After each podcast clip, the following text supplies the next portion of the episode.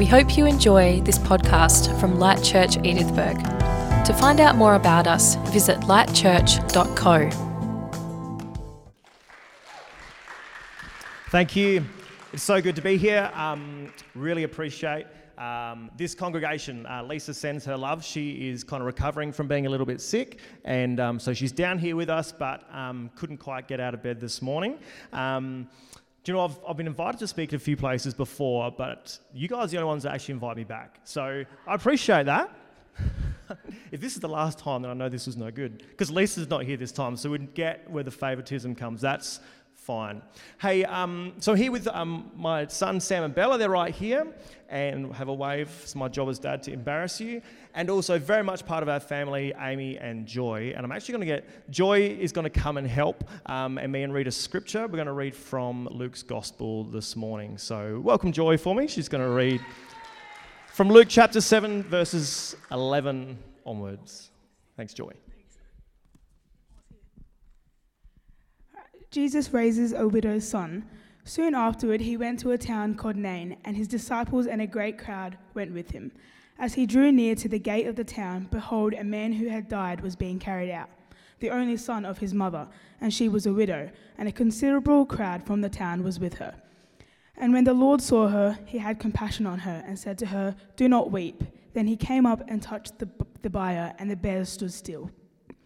And he said, Young man, I say to you, arise. And the dead man sat up and began to speak, and Jesus gave him to his mother.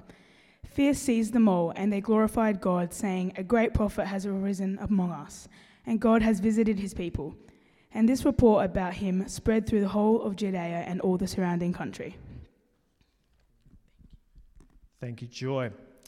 So I want to throw this question out there to you to um, contemplate this morning as we kind of like walk through this scripture. Um, what do you think about when you think about God?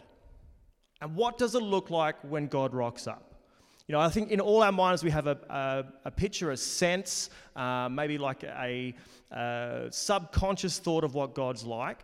Um, you know, the world is full of speculation and accusation of what God, God is like. But Scripture tells us ultimately that there's a revelation of what God is like, and that's Jesus Christ. And so there's whatever picture you have of God is always to be measured by Jesus. And, and God made that so clear in him coming to earth and living amongst us and seeing how he interacts, seeing what moves his heart, seeing what breaks his heart, seeing who he is. And so, as we look at this story, this is a, um, an amazing, powerful story of, of Jesus. And I want you to sit in and know that God is like Jesus and Jesus is like God. Um, an old, old preacher used to say the most important thing about you is what you think about when you think about God. That's an outrageous statement. But I've found that to be so true.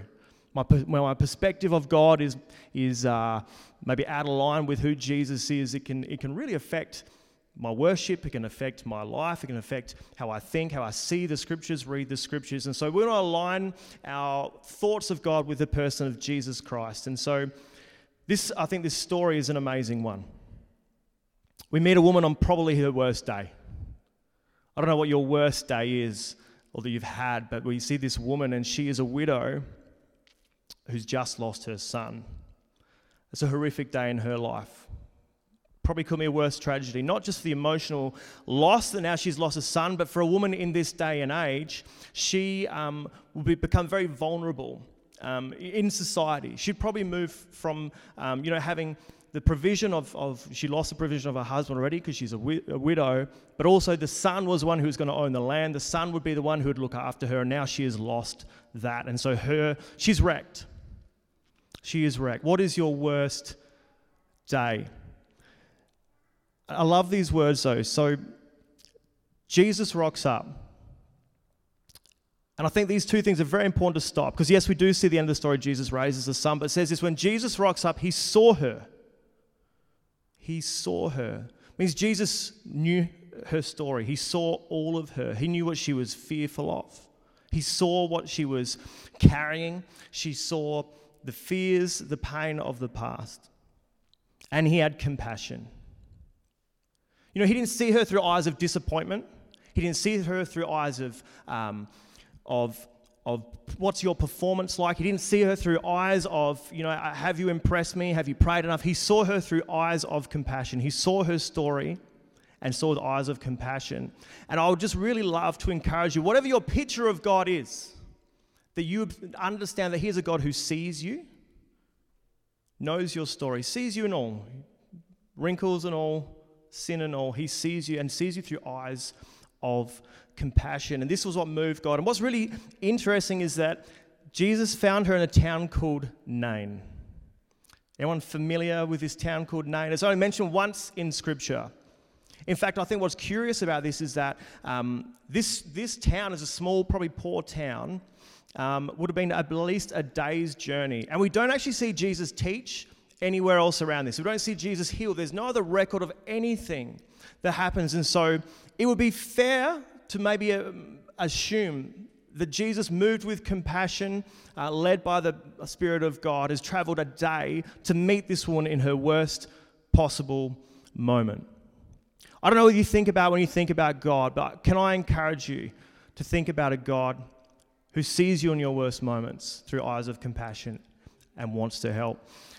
Obviously, Jesus rocks up, and Jesus, being Lord of all, being victorious over death, only needs to speak to the man, and he is revived, comes back to life because Jesus is victorious completely over death. Thank God we celebrated that last week and every week as we meet on a Sunday, that Christ has victory even over death. And so, Jesus speaking to the man gives him back to the son. And, and uh, this is the thought I kind of want you to carry, and we're going to share some other things. And in a little bit, Amy's going to share a story, but I want to share a few more stories.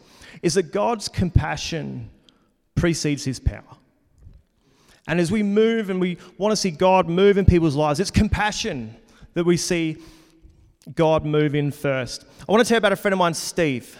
Steve Crocker is a good mate of mine. He, um, he's a redhead, which is all, all, you really need to know about him. He, I knew him as a teenager. We were uh, mates. We'd go to punk rock shows together. He's a little bit taller than me. Um, he's got a very red beard. He's a great guy. Steve um, was a missionary to Bali.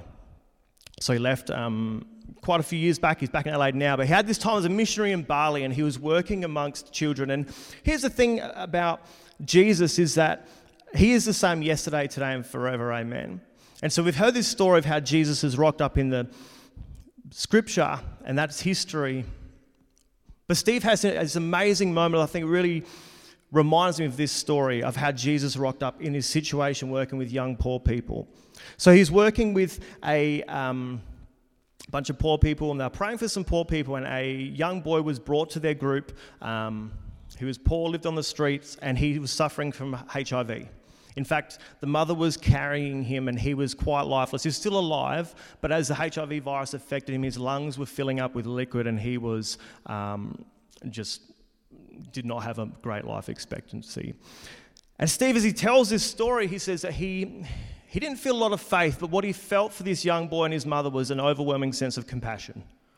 He felt compassion well up within him, and he just, he just wanted to hold and, and hug this child. This was kind of God's love. The same love that we saw, the compassion that we saw Jesus having this, this young boy in Nain, this mother in Nain, was now alive in my friend Steve. And so he took the baby and he said he just offered a very simple prayer. Uh, and, and he tells the story, my friend Steve, he says, oh, there wasn't a lot of faith, but there was a lot of love. And he just said something simple like, Jesus, heal this boy, touch him, come and pour your love on him. And this boy shot up. This boy shot up, jumped down and started running around and started saying in his native language, I'm healed, I'm healed. And came to my friend Steve and said, Who, what power healed me? It was Jesus. Amen. Have you had an experience like that? I'd like to have more, I'll be honest. But this same Jesus who rocked up to the widow's son now rocked up to this woman in our day and age, probably only 10 years ago. Now, Steve's a good mate of mine, and um, so he's back in Adelaide. And every now and then we like to go out. We really truly believe that, Je- that Jesus' presence is the same yesterday, today, and forever. And so we go out expectant that God would lead us and opportunities to pray for people. And so we do this thing, it's a little bit weird, but that's okay, I think. Um, you know, weird's good. I do, I don't mind weird. We call it treasure hunting where we'll just sit and pray. We make ourselves available to God and say, Lord, um, you know, we're, we're here, lead us, guide us. We want to be used by you. We know you love people. We know that you're active in this world, and we want to be part of what you're doing and loving and reaching people. Um, quite simple like that. And, and in that journey, we've been, we found ourselves, um, God ro- helping us rock up into people's moments. There have been a couple of people that like prayed for a guy with gout and he got healed. That was amazing. Um, prayed for some people with sore backs and got to see them get healed. But the amazing part is just the stories that you rock up with. We, we met with a guy who'd just come out of prison and he'd come to faith in Jesus out of prison, but he was still struggling with his addiction, and God kind of led us to him. And that was an amazing um, moment. And we've had these sort of interactions. But the story that um, I think for me just reminds me of God's compassion for people, even people who maybe don't know Him and call out to Him. Um, is this one time we were praying and Steve saw a picture of a black four wheel drive. This, and this is kind of how we do it, right? We listen, wait, and we kind of, we're never sure whether we're actually hearing God or not. You just kind of, we're willing to take the risk. Saw a picture of a black four wheel drive. And our sense was he was in this area. He's like, oh, my, my, my cousin lives in that area, has a black four wheel drive like that. Maybe we should just go to a house and see what happens. So we drive to a house. It's about 9.30 at night because we have to put our kids to bed first. And, um, and we rock up to the house, but the black four drive isn't there. So we're like, okay, well maybe we've misheard, maybe whatever. But while we're here, let's just let's I mean we're here, let's just sit outside the front of her house. Let's just pray for a cousin. A cousin didn't know Jesus, wouldn't have been calling out to God for help in whatever situation she was in. Sat there, prayed for a while. Um, thought, all right, well, cool. Maybe that was a bit of a waste of time, but we prayed for her, and that's never a waste of time. So we kind of drove off. That was the end of our treasure hunting for the night. The next day, Steve texts his cousin, says, Hey, this is going to sound heaps weird. Again, she's not a believer. Hey, um, this is going to sound weird, but my mate and I were like out the front of your house praying for you last night. Like, what's going on in your life? Is everything okay? And she was blown away. And see, what had actually happened was that night, her and her partner had had a pretty big bust up, and it was bad. Um, it was violent. And he actually had taken that black four drive and, and stormed off. And he'd come back kind of ready to go for round two, but happened to see another car parked across the road with two guys staring at the house, kind of. And, he, and so he's messaged her saying, Who have you got looking after the house? He, he had this sense that, like, what the heck, you know, now you've, got, you've gone and called someone to come and, you know, protect, so I can't, you know, come back. And so again, we see Jesus in our kind of, you know, our minimal faith of like, all right, well, let's just go step out in faith. But in true compassion, caring for this woman who, like I said, didn't know her. Like this woman in Nain, we don't know, you know, it doesn't tell us anything about her. It was Jesus' compassion for her. You know, can I encourage you that Jesus' compassion is for you. We don't have a list of all the do's and don'ts that this woman has done. You know, Steve's um, cousin didn't worship Jesus, probably didn't ask for God's help. But Jesus was willing to take and use regular people, willing to say, Hey, Lord, your, let your compassion lead us. We'll trust you. Lord, we want to see people like you see them. See, God saw Steve's cousin, He had compassion on her. He just needed to find someone willing to listen. That's exciting. That sort of thing is exciting. And so I love that stuff. But you may also sort of be saying, yeah, but Jace, like, I've been on the other side of that. I've been in trouble and no one's rocked up. I've had my worst day ever, and Jesus didn't come and, and raise anyone back to life. You know, um, this hits home for me. I, I lost my mum to cancer last year. It was a, it was a two year battle. And there were multiple times just praying, even just for relief from the pain, and it seemed like God wasn't there wasn't listening, didn't heal. You know, we had um, a young girl from, from um, Temple where we, where we work um, who'd had chronic pain in her legs, and at a worship night last year, we were able to. We, laid hands on her and prayed for her and her pain instantly left that she's had in her like her whole life she hasn't known without pain and, and jesus just touched her in that moment and healed her and took away that pain but my same hands with my same faith praying to the same god praying for my own mum i saw nothing happen you know, this, this story does acknowledge that. See, this woman that we've seen in a town called Nain, she's just lost her son, and Jesus, yes, Jesus rocks up and heals him, but we, she's a widow. And so the same Jesus, the same God who rocked up in that need, where was that God when she lost her husband? This can be a very true, real experience for us, it? The God who is, where is He in the absence? And I don't know what you're sitting in or what situation you're facing or have faced because the discouragement of prayers unanswered can be really painful. Uh, it can stop us from stepping out. The where is God when He doesn't rock up the way I want Him to rock up. You know, just as you kind of maybe sit in that, and I'd even ask you boldly is there, a, is there a disappointment that's stopped you from stepping out because you haven't seen God move. I'm going to ask uh, my precious friend Amy, um, friend slash daughter. Amy's been um, very much part of our family for about the last last nine years. We were her youth pastor, and um, she's become very much more than that to us. And she's going to share her story. Hello, as Jason said, I'm Amy. Um, so I was born in 2004. I grew up with two awesome parents and a brother. My Mum's name was Deb, and she was highly extroverted, really happy, made everyone feel loved and welcomed and everything. And my dad, he was super, super kind and super smart. So, yeah, um, I had a really awesome childhood. Like I grew up, had always had friends round. Um, I went to the Salvation Army, so I had a bit of a, a faith growing up. Um, and yeah, it was just really awesome. Had big family in England, so always was over in England, in Australia, had family over from England in Australia. Um, but it wasn't always like that, unfortunately, because in 2010 was when my mum was first diagnosed with cancer. Um, and I was really young, I was only in year one at the time, so I didn't really know what was going on much, but I knew that my dad was her rock and stuff. Um, she fortunately got better from that that round of cancer. But then in 2012, my dad um, went to work and didn't come home because he had passed away from an aneurysm, which was really surprising to us. Like we just had no idea, especially because we thought, oh, mum would be the one to get sick, but then dad ended up going as well. So that was a big shock for our family. And so then it was just me, my mum, and my brother.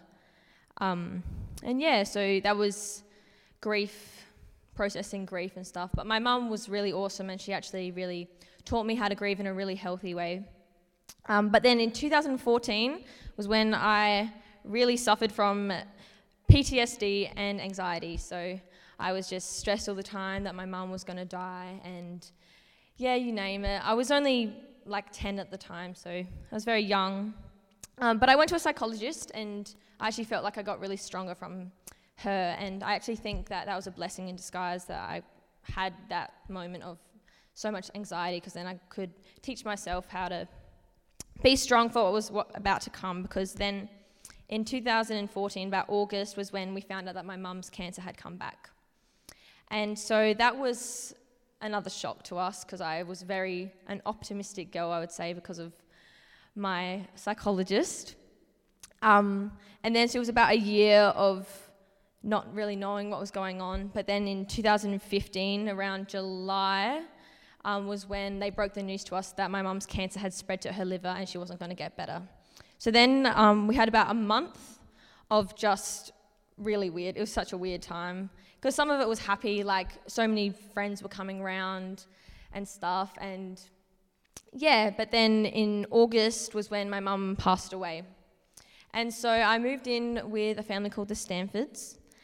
And yeah, but it meant, it meant that me and my brother were now orphans. But yeah, so that was five years of like heaps of trauma. And yeah, but then I could put a full stop there and claim that that's the end of my story. But God had a different plan for me, and He knew my heart, and He had been planning the whole way how I would come to know Him and know His glory. So Deuteronomy 10, verses 17 to 20 says, for the Lord our God is the God of gods and the Lord of lords. He is the great God, the mighty and the awesome God, who shows no partiality and cannot be bribed. He ensures that orphans and widows receive justice. He shows the love to foreigners living among you and gives them food and clothing. So you too must show love to foreigners, for you yourselves were once foreigners in the land of Egypt. So God has had his hand all over my life. And even if I didn't feel it when I couldn't see it, like he was there.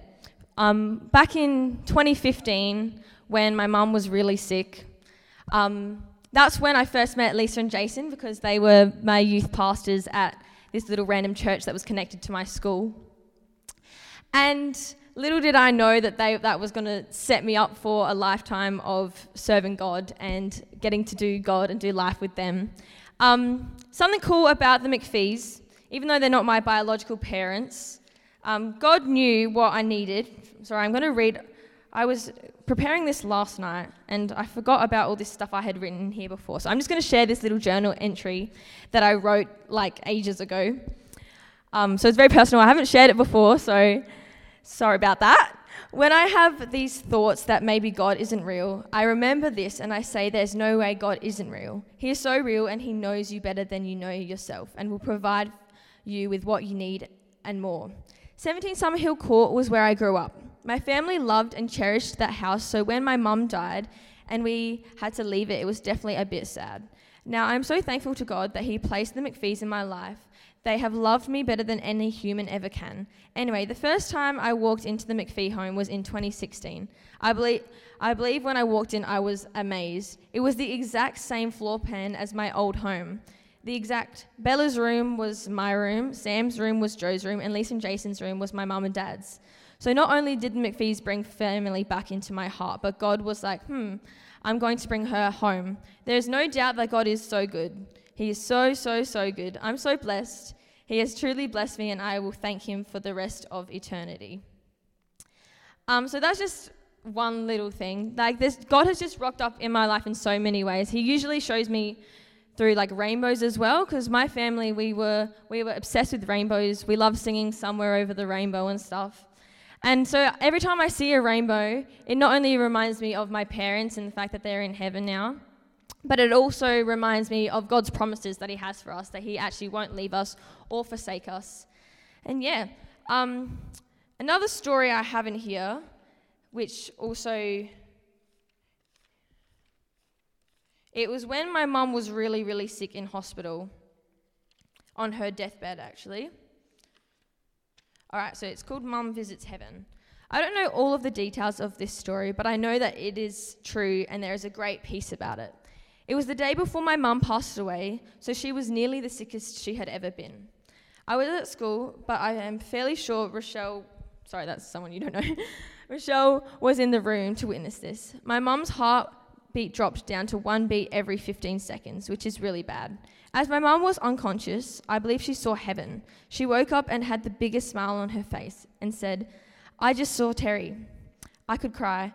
What a peace she had knowing that she was going to reunite with him again. I for sure know that there was a peace from heaven. It brings me a sense of assurance to know that Dad was in heaven because he was an atheist um, here on earth. Who knows what God can do in the final stages of your life? My mum passed away the next day after Auntie Jen and Uncle Rod read her Psalm 139. She rested peacefully. Weirdly as this sounds, but there was such a peace when she died because there was no more suffering for her, her here on earth. She was reunited with Dad, and she was also living her best life with her King. I love you, Mum. I love you, Dad. I love you, God. God is good. I would go to my grave believing that. Um, so I know God is good. God has proven to be good in my life. Um, he's never failed me, but that doesn't mean that trauma isn't still in me. And doesn't mean that I don't feel anxious, and it doesn't mean that I don't. But I know the other well, the other day I was in the car, and usually I really get hit by when the weather changes and it gets all cloudy and stuff because I think a lot of my trauma happened in like the colder seasons. So, um, but yeah, I was kind of just feeling really anxious and I was kind of crying. But then God just kind of reminded me of the promise of our salvation and what Jesus did for us. And that is the most, it's just the best thing ever. How even though like I've gone through so much, Jesus actually died on the cross. So that means that I can live in eternity with him. And that's what I focus on. It's like I know that I'll be able to see my mum and my dad again someday and I'll be able to live with Jesus forever. And that suffering uh, here on earth is only temporary. So it's like Jesus is just the best. And I love choosing Jesus every day. And so, yeah, I just say choose Jesus despite trauma because he is the best. And yeah, thanks. How good. Amy is one of our absolute heroes, and you know the most beautiful. And she won't say this, so she um, she last year finished year twelve, and she was voted. Um, there's a award that we give out every year called the Good Fellowship Award. Is that what it's called? I sometimes call it something else weird. Um, this is voted by the school of the person who embodies loving God and loving others the most. And you know, Amy has got every reason. Um, you wouldn't blame Amy if she was to go down potentially a destructive path or a path of being angry at God or a path of being reserved towards God in her life. The reality is, is you won't find a more joyful, uh, a more loving person. Amy. Um, got to know everyone in the school, cared deeply for everyone in the school. The love of God, the same compassion in Jesus when he saw those people. Amy is, despite her disappointment with God, allowed her heart to open up and receive that love. And also, like Darren was sharing during communion, be an embodiment of that love to others. And it's amazing to watch her. Um, the way that she changed people around her as well. It's a real blessing. And so I don't know what you're facing today. I don't know what your history has been.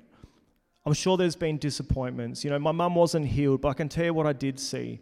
Along her two year cancer battle, um, they're amazing nurses and doctors. Many of them were believers rocking up, praying for her, sharing Jesus with her. My mum wasn't healed, but she came back to the faith that she had rejected as a child um, and, and received Jesus as her savior. And so God didn't rock up the way I wanted, but He did rock up. And if you're facing disappointment, can I just encourage you again? Jesus is alive. His power is real. His compassion is for you in your situation and to move through you into others' situations. It may not be the way you want, it may not be the way you like, what would be the ideal, but I love Amy's faith that she's still seeing the loving God uh, in amongst probably the most traumatic situation you could, you could put a young person in. And so um, I'm just going to pray. And you, as the band, I think, maybe comes, um, you know, if you sort of just would like prayer or just want to spend some time with God, that's I think that's a normal to do. But we'd love to pray with you. I'm sure others would love to pray, but would love you just to open up your heart afresh.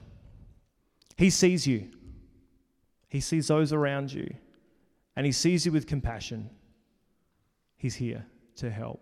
The same Jesus who touched this young woman and young man's life is in this building now. He He's promised to be with us when we meet. And so, Lord, you are just so good. Lord, and we know that we, all of us, face situations that cause us to maybe doubt that, forget that, not feel that, or believe that, or see that. Lord, I just thank you for Amy's testimony and her faith. I thank you for the way that you moved through Steve and, and healed that young HIV ridden baby. And Lord, right now, as um, our friends here and our friends, Lord, even in Edithburgh and, and our neighbours are facing issues, Lord God, we turn our hearts to you. We know that you move in compassion, we know that you see us. And ask right now, you be touching hearts and situations and bodies and minds and lives. In Jesus' name, amen.